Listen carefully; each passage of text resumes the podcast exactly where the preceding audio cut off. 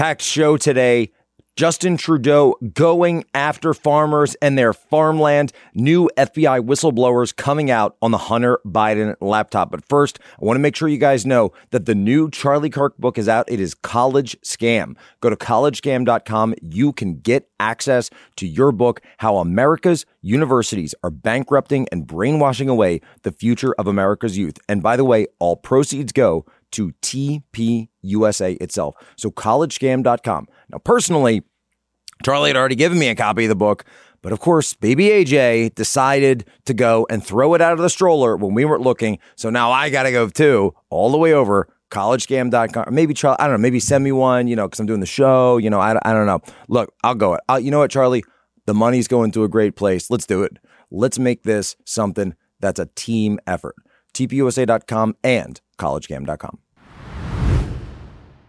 Well, ladies and gentlemen, welcome aboard today's edition of Human Events Daily, powered by Turning Point USA. Today is July 26th, 2022, Anno Domini. Today's headlines Justin Trudeau to introduce regulated fertilizer reductions in Canada. That's right, they're coming for the farmers. They always come for the farmers. Next, Senator Grassley alleging some in the FBI, and he's got whistleblowers, downplayed negative information about Hunter Biden. Big surprise there. Third, a disinformation board has it been revived. Former Google disinformation expert has been given a top White House cyber role. And finally, President Biden moving to give illegal immigrants federal IDs and government benefits. All this and more ahead, Human Events Daily.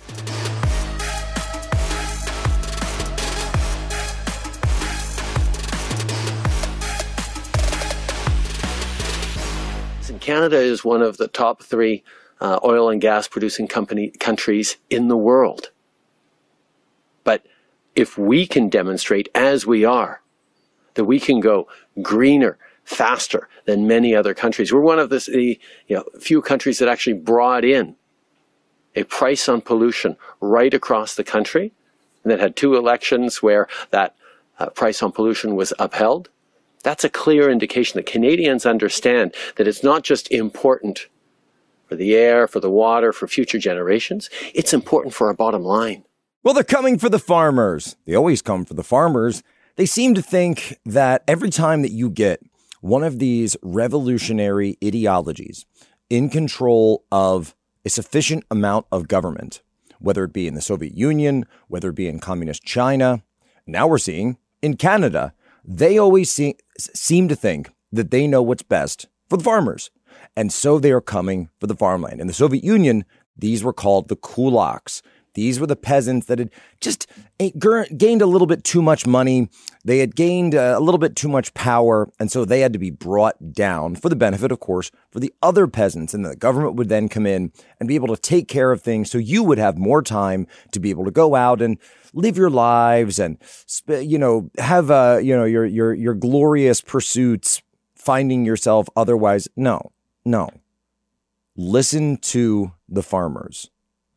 If you want to eat, you need to thank a farmer. No farmers, no food. No farmers, no food. I always say this, by the way, to the libs when they get on about the electoral college and they say, oh, the Midwest of this country, that flyover land, all that stuff in the middle, right? Remember Wanda Sykes said that, that stuff in the middle? Yeah, that stuff is where your food comes from. Those people are the ones who make your food. Don't make enemies of the people who make, and by the way, also prepare your food. Don't do that. Not a good, just like a life hack right there. Don't make enemies of the people who have anything to do with the process of bringing your food from that farm to your mouth. But here we go. Justin Trudeau hasn't seemed to quite figure that out. Justin Trudeau is seeking to implement new policies in, in Canada. I almost said China. That's my Freudian sleep because it sounds like something that you would hear from China. And what is he calling it? Regulated fertilizer reductions.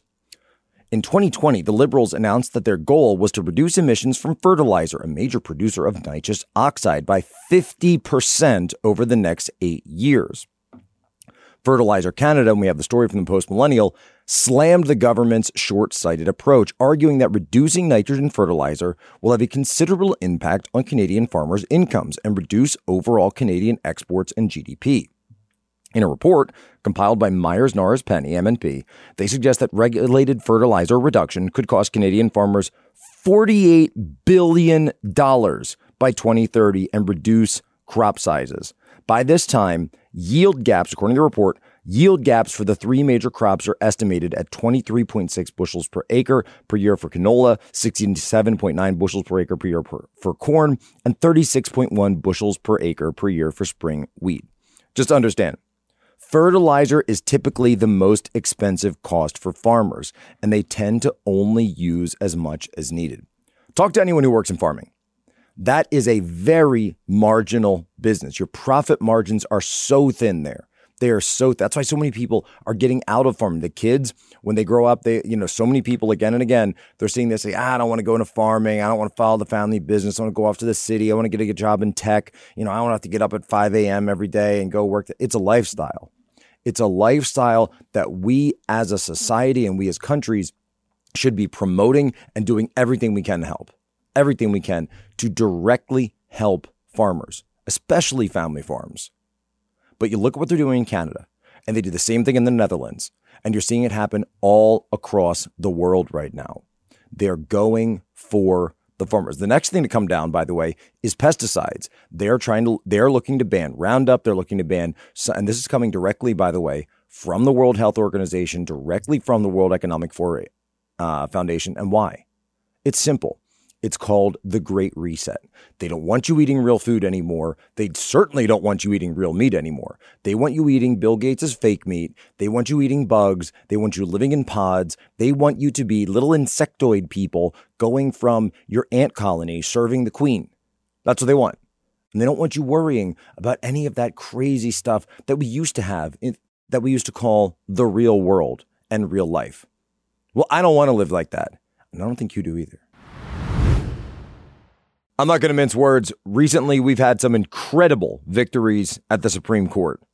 You know, in fact, I call it the Thomas Court now. I don't even call it the Roberts Court. But it is important to mention that these wins did not happen on their own. It took the support of patriots and companies like Patriot Mobile, who passionately fight on behalf of the unborn and our constitutional rights. And Patriot Mobile, by the way, is America's only conservative Christian mobile phone provider, and they've been on the front lines fighting for your values. That is why Patriot Mobile is different from every other provider out there. Inflation has made it really hard on many Americans, and thankfully, Patriot Mobile has plans for almost any budget, and they offer the same great nationwide coverage as the major carriers, same towers.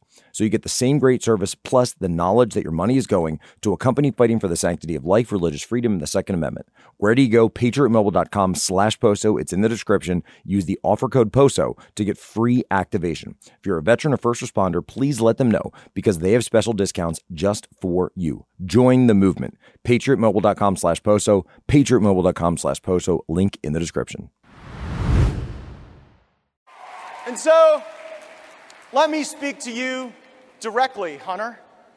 I asked the FBI where your laptop was, and it seems they've misplaced it. How weird. But it just turns out that I have a copy right here. I entered it in the congressional record.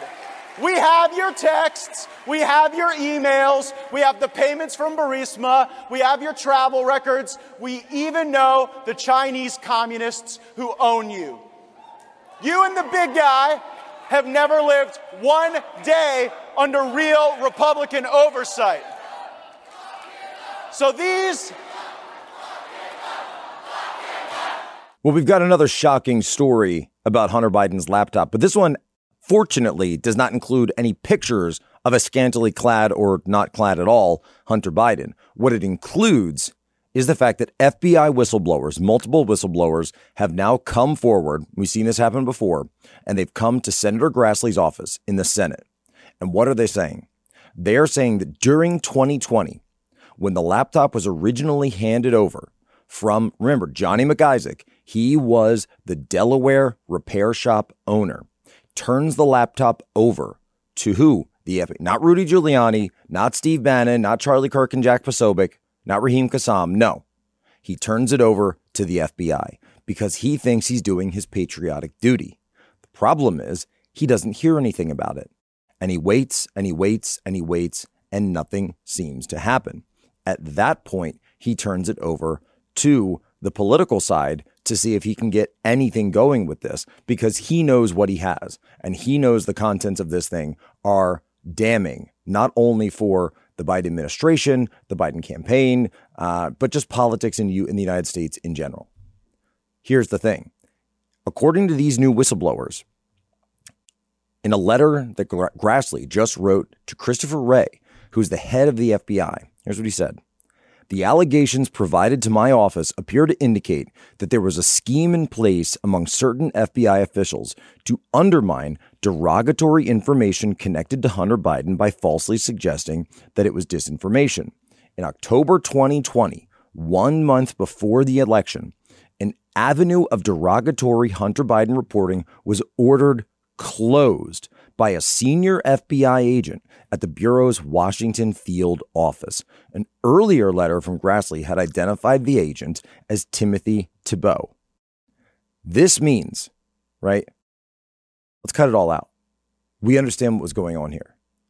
There were people, there was a circle of people inside the FBI at the highest ranks who decided that they were going to protect Hunter Biden.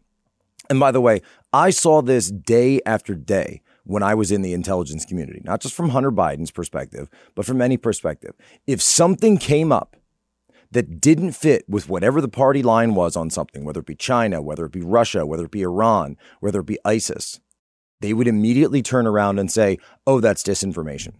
It was a catch all term that they used to shut down inquiry, but more importantly, shut down thought and shut down action inside these organizations. There's nothing in here that's disinformation. I've been through that laptop more ways than I ever would hope to count. I've never been able to verify that anything in there couldn't come out and say, okay, and, and, this is what we do in the Intel community, right? You get information and you say, all right, that's information it came from a certain source. Here was that, here is that source, here's that source's background, here's that source's what we call P&A, placement and access. Could they have access to this information? Why did they have that kind of placement? Put that in. But then you go and do the work of corroborating. You go and find out are there other data points out there from separate sources, whether that be from communications intelligence, whether that be from imagery intelligence, whatever it is, that can go out and prove, right, give you more granular understanding that this information is in fact credible and verified. That's the process of verification. That's how you take raw intel and turn it into a finished product. But they didn't do that here. They said, yep, looks like disinfo to me. Probably those pesky Russians at it again. We're just going to slap the big old disinformation bullet on it and make it go away. It's called filing something in the round file. It's called the trash can. This is exactly what happened in 1984. Winston Smith's job was to throw news articles that were not politically correct down a certain chute where they were incinerated. What was that chute called? The memory hole. Have you heard about the three week rule? I think we really need to talk about the three week rule. The three week rule, it might be the best financial advice ever. What is the three week rule? You wait three weeks to buy a new car, three weeks to refi your home mortgage, and wait three weeks to finance any major purchase. Now, why three weeks, you ask? Because three weeks is how fast the average ScoreMaster user takes to boost his or her credit score an average of 61 points. And listen, 61 points added to your credit score can save you tens of thousands on everything you finance. ScoreMaster technology was developed by credit data scientists to boost your credit score higher and faster than you thought possible. ScoreMaster is so easy, it takes about a minute to get started, and you don't have to wait months for your best credit score. How many points can you add to your credit score? Be sure to visit scoremaster.com slash poso. You've got a special, it's a seven-day trial. So there's a seven-day trial scoremaster.com slash poso. We're going to put the link in the description. What does it do? It will help you boost your credit score. And by the way, the average 61 points. That means you might even get higher. See if you can get higher. See if you can beat the average. 61 points. It's scoremaster.com slash poso. Link in the description. You've all spoken extensively about Fox News being a purveyor of uh, disinformation. Uh, but CNN is right up there with them. They pushed the Russian collusion hoax. They pushed the Jussie Smollett hoax. They smeared Justice Kavanaugh as a rapist, and they also smeared Nick Sandmann as a white supremacist. And yes, they dismissed the Hunter Biden laptop affair as pure Russian disinformation. Uh, with mainstream corporate journalists becoming little more than uh, apologists and cheerleaders for the regime, is it time to finally declare that the uh, the canon of journalistic ethics is dead or no longer operative? Uh, all the mistakes of the mainstream media and CNN in particular seem to magically all go in one direction. Are we expected to believe that this is all just some sort of random coincidence, or is there something else behind it? It's too bad. It's time for lunch. Well, we said bye, Nina, last week to Nina Jankowicz. And I do hope, Nina, that you're able to use your time out of government productively. You know, go have a margarita. Take a, a kickboxing class, for example. If you have feelings, I need you to feel those feelings and just, just have them and hold them and hold those emotions.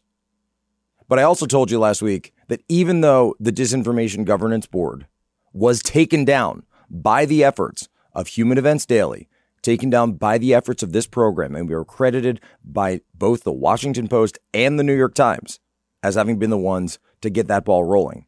I told you that they're going to try to resurrect this thing they're going to slap a different name on it and they are going to use government to be able to conduct these same behaviors. And so we've got another one, folks. And the great Allum Bokhari over at Breitbart has done some of the work on this. The White House's Office of National Cyber Director has a new Deputy National Security Director, Camille Stewart Gloster, a former Google executive who specialized in, here we go, removing disinformation from the tech giant's app store. And in her spare time, what does she do? She rants about systemic racism in America. Now, Josh Hawley, Senator Hawley from Missouri, accused the Biden administration of appointing a leftist social justice warrior to run this cyber office. It is an alliance between big tech and big government. That's a cute play on words. I like it. I like it. It's cute, but I'm, I'm going to allow it. A little bit cutesy, a little bit cutesy, but that's okay. This is a prime example of the extensively documented revolving door between Google and Democrat administrations. Before she goes there, she was the senior policy advisor for cyber infrastructure and res- resilience policy at the Department of Homeland Security under who? President Barack Obama. We see this again and again. And these words, like disinformation and misinformation, they're made up. As we just saw in the last segment. Who makes these determinations? What is the work done to actually point out whether something is disinformation or misinformation? There isn't any. It's their personal opinions. You get these millennials in there and they decide that it's their opinion. If they don't like something, or if they make them, what do they say? What do the kids say? Well, it makes me feel a certain way, certain kind of way. Yeah, if you're feeling a certain kind of way about something, I'm going to go ahead and slap disinformation on that. And then I'm going to ban it from the App Store. And now, in her position, as the national cyber director, they will be able to work directly with her old employer at Google and now spread that out across the entire country. Google, Facebook, Twitter, YouTube, which is under Google anyway. This, by the way, is why separate platforms like Rumble and Gettr are so important. They are so important for us to use these things, for us to be on them, for us to uh, build them up, for us to share them with our family and friends. So when I tell you, like at the end of the um, the episodes, I always say, share this out with one of your normie friends. Also share the fact that Rumble exists. Share the fact that Gettr exists, the truth, whatever. But understand, those other platforms will be used to censor upcoming elections. They already did it once. What makes you think they won't do it again? If another hard drive comes down, another laptop comes down, we know what they'll do. They've proven it from the start. They've proven who they are. And when someone proves you who they are, believe them. These national cyber disinformation directors, they're not hiding it anymore. It's in your face. You need to understand what point in the movie we're in, and you need to understand that these people will not stop until they have total control. The uh, Washington Post reported last week that homeless shelters in D.C. were filling up. Um, and groups are getting overwhelmed by these buses that the governors of Texas and, and Arizona are sending here full of migrants. How significant is this influx? How many people?